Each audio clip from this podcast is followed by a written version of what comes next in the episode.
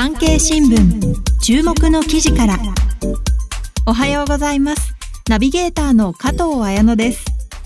9月になりましたがまだまだ暑い日が続きますね。皆さんは楽しい夏を過ごせましたでしょうか？私はこの前アートアクアリウムに行き今年最後の夏を満喫してきました。この番組では Web 産経ニュースから気になる記事をコンパクトにお届けしています。クルド人100人が病院に集まり騒然。救命救急の受け入れを5時間半停止する事態に。埼玉県川口市で7月初め、トルコの少数民族、クルド人らおよそ100人が病院周辺に殺到する騒ぎが起きました。埼玉県警機動隊が出動し、救急の受け入れがおよそ5時間半にわたってストップ。川口市は全国で最も外国人住民の多い自治体で、日本国内では最大のクルド人の集中地と言われています。今年6月に入管法改正案が国会で可決・成立されたこともあり、改めて日本で暮らす外国人についての関心が高まっています。そんな中、住民を不安にさせる出来事が起きてしまいました。さてこのニュース、ポイントは3つあります。ポイント1つ目。埼玉県川口市で7月4日の夜、トルコ国籍の20代の男性が病院に救急搬送されました。同じトルコ国籍の複数の男性に襲われたとのことで、これが騒動の発端です。それを聞きつけた親族などおよそ100人が病院に殺到する事態となりました。ポイント2つ目。病院側は警察に通報します。この病院は命に関わる重症患者を受け入れる3次救急に指定されていますが、騒ぎによって救急の受け入れを停止。地元消防によると停止時間は5時間半に及んだといいます。ポイント3つ目。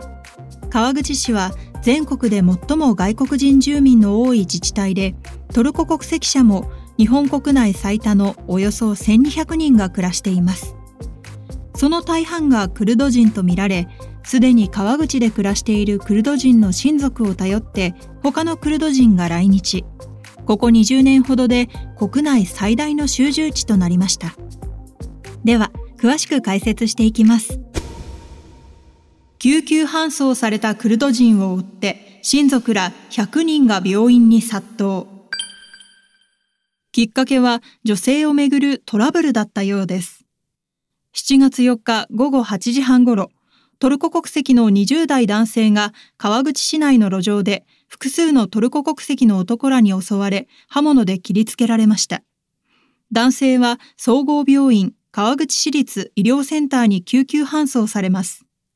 その後、男性の親族やトラブルの相手側の仲間らおよそ100人が病院へ集まり、救急外来の扉を開けようとしたり、大声を出したりしたため、病院側は警察に通報しました。病院は救急搬送の受け入れを停止。病院側は騒ぎを受けて、救急搬送の受け入れを停止しました。埼玉県警からは多数のパトカーや機動隊が出動。男性2人が暴行や公務執行妨害の現行犯で逮捕されたほか、別の男性4人が刃物で切りつけられた男性に対する殺人未遂容疑で逮捕されました。川口市立医療センターは埼玉南部の川口市、戸田市、蕨市の3市で唯一命に関わる重症患者を受け入れる3次救急に指定されています。地元の消防によると救急搬送の受け入れ停止はおよそ5時間半。この間に市内での救急搬送は21件あり、搬送先が30分以上決まらない救急搬送困難事案は1件発生していますが、幸い命に関わる事案には至らなかったといいます。関係者は、病院周辺は騒然としており、とても救急車が入れるような状況ではなかったと話しています。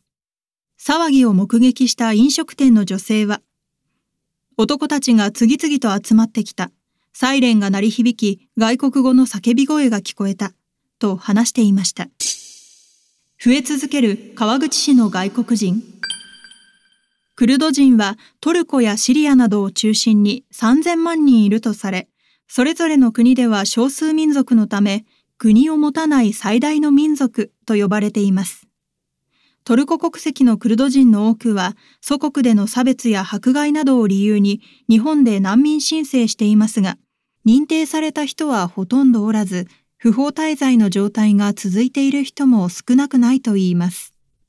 埼玉県川口市は全国で最も外国人住民の多い自治体で、トルコ国籍者も国内最多のおよそ1200人が住んでおり、その大半がクルド人とみられています。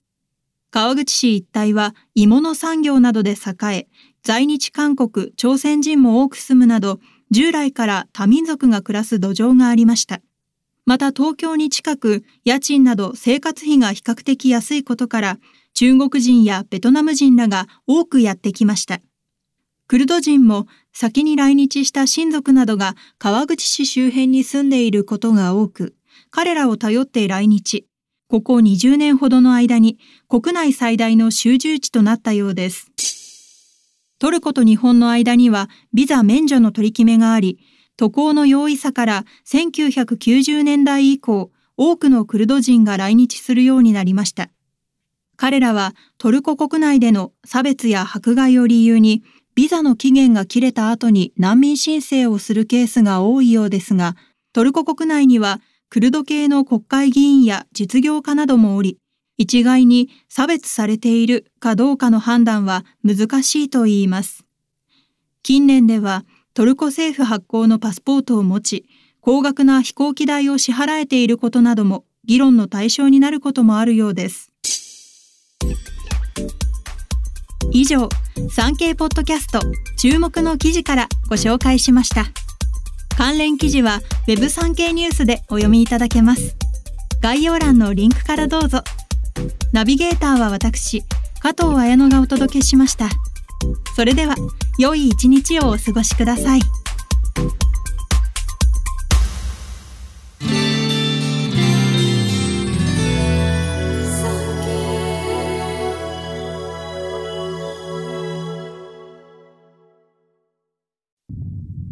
昭和20年8月戦争終結。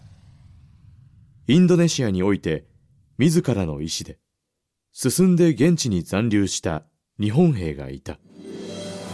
アジアを解放する再びオランダの植民地にしてはいけないとの信念からインドネシア独立戦争に身を投じた日本兵たち。戦後史開封インドネシアに残った日本兵。概要欄のリンクまたはポッドキャストアプリで検索を。